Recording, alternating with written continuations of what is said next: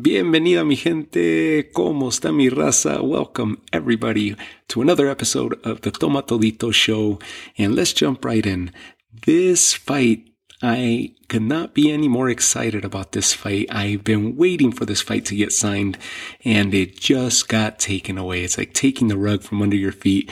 Oscar Valdez versus El Alacran, Miguel Berchelt was signed, was set to happen for the end of this year, December 12th, and now it's been scrapped. Miguel Berchelt ends up uh, reportedly testing positive for COVID-19 and and now it's been confirmed that the fight is off. The fight has been scrapped and and that's it just when we thought we were going to get this fight, just when we were getting excited for the build up, there's been so, so much build up to this matchup possibly uh, coming to fruition. And we had it. It was here. It was about to happen. And now it's been scrapped due to a positive test on behalf of Miguel Berchelt, a positive test of COVID-19. So the fight has been scrapped. There's no talks yet. Uh, as far as I know, as as of the moment that I'm recording this episode, I have not seen anything in regards to a rescheduled date or when they're going to reapproach uh, this fight. Uh, now, what we have heard is Shakur Stevenson has been right away. He jumped at he jumped the gun and not jumped the gun, but jumped at the opportunity uh, to. Um, to throw his name in, to throw his name in there, throw his name in the hat, and and asked to fight Oscar Valdez. He's like, I'll jump in with as little notice as this is. I'll jump in. I'll face Oscar Valdez. I'll replace Miguel Berchelt. I'll take on the challenge. I'm ready. And Shakur Stevenson, awesome young champion, awesome young talent, fast hands, fast movement, fast hips, fast footwork, uh, very good uh, boxing for for such a young young star, and he was willing to take on the challenge uh, and, step in on short notice to face Oscar Valdez, and uh, and that lasted for for a few days until that got scrapped as well. Apparently, there was uh, the nego- the negotiations didn't go well. Not sure if it even started because it looks like from every little bit that I've come across, it looks like the the team of Oscar Valdez was not willing to take on that fight, and uh, and so that ended up hitting a wall real quick. Now. Shakur Stevenson's going to end up taking over that card. He's going to take over that December 12th card and he's going to end up uh, facing Toka Kahn Clary and, uh, who's who's what can I say? He's been he's an eight year uh, professional. He's been around for a while, and he had a lot of uh, a lot of noise, a lot of hype behind him. He was uh, 18 and 0, 19 and 0 at one point. I think 19 and 0 uh, before he suffered his first defeat, and and then from there, his career. I think his defeat when when he started making noise, he ended up taking on a big fight, if I remember right. Um, and the biggest fight that he had was against uh, Kid Galahad, and he ends up losing that fight. Um, when he loses that fight, it's almost like I we just stop hearing about him. Unless you were a super fan of Toka Kahn Clary, uh, you just you didn't hear about him. It, he wasn't he wasn't a mainstream for some reason. He he has obviously had a numerous amount of fights. He's 28 and 2 with 19 knockouts. That fight happened when he was 19 and 0 against Kid Galahad. So nonetheless, good fighter good experience. He's been around for a while. He knows the tricks of the trade. He's uh he's got decent hands, some decent power behind those hands, and uh, and a quick. He's a he's a quick in and out fighter. Uh, Shakur Stevenson will definitely have his his work cut out for him. But the the wave that Shakur Stevenson is riding right now, it's the momentum is in his favor right now. I see Shakur Stevenson pulling out this this uh this victory, pulling pulling out uh the victory against uh against Kahn Clary. Um, sad news, Oscar Valdez and Miguel Berchelt is not going to happen. We'll wait and see. Hopefully they do reschedule this and the fighters don't end up going different paths.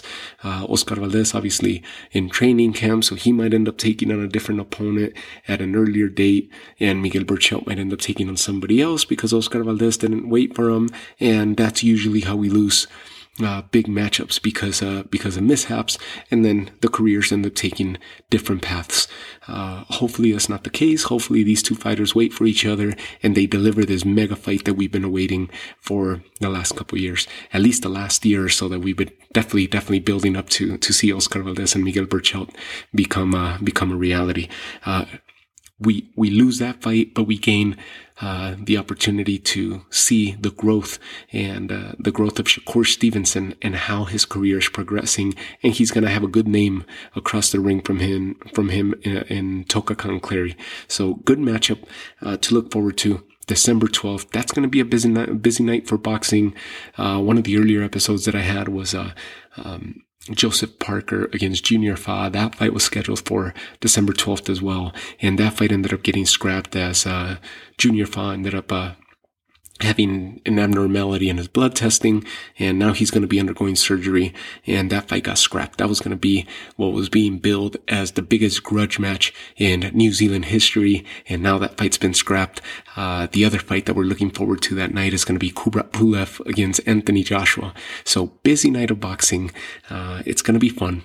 And, uh, so one fight happening in London, the other one in the bubble. Shakur Stevenson, we get to see him. We get to see a big heavyweight match uh, that that night, the same day, um, December twelfth, and uh, and also Let's keep an eye out for the undercard of Shakur Stevenson and Toka Clary as Felix, uh, El Diamante Verdejo, the, the big Olympic star, Puerto Rican star.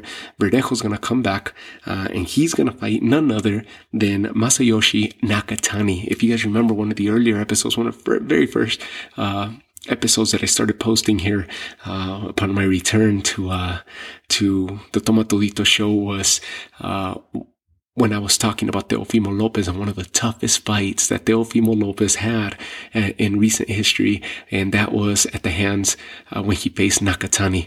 Uh, it was not an easy match. A lot of people were pointing the finger at Teofimo Lopez that he looked so bad, that he looked average, that he looked this because he struggled against Nakatani. And to me, I was seeing the positive side of it, where as he when he was entering the fight against Lomachenko earlier this year, that if that fight ended up getting contentious and it ended up getting uh, really tough. Uh, and he had to swim through muddy waters. That fight against Nakatani that he had in his thread, in his blood, in his mind, having experienced that type of fight, that experience was going to help him swim through these rough waters uh, against Lomachenko if the fight ended up going that way. Of course, the fight didn't go that way. The fight ended up playing out in a completely different type of uh, flow and different style. Um, but Nakatani, no joke. That guy brings it. Verdejo has his work cut out for him, and uh, and I, am glad to see him come back. I am not sure how that fight's gonna play out, but we know what Nakatani brings to the table, and it's rough and tough style of boxing. And Verdejo is more of a clinical style boxer. We'll see how these styles end up meshing with one another.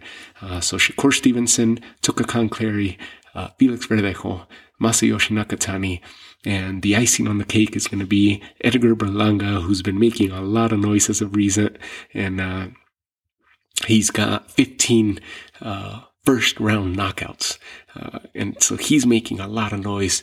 Uh, you even see uh, Fat Joe, the musician Fat Joe, uh, getting him on his podcast. And there's a lot of hype behind uh, Edgar Berlanga right now. See if he could keep that knockout, that first round knockout record going. So that's going to happen that same night in London. That same night, we're going to have Anthony Joshua, Kubrat Pulev, and um, it's going to be a fun night, fun night of boxing, and we're a few weeks away from that. So bad news uh, to start with, but great news in the end. And we'll still have some great boxing December 12th to, uh, as we near the close of 2020. So take care of yourselves. Stay safe. Thank you guys again for tuning in to the Toma Todito show and, uh, and plenty more content to come in the, uh, in the near future. Take care.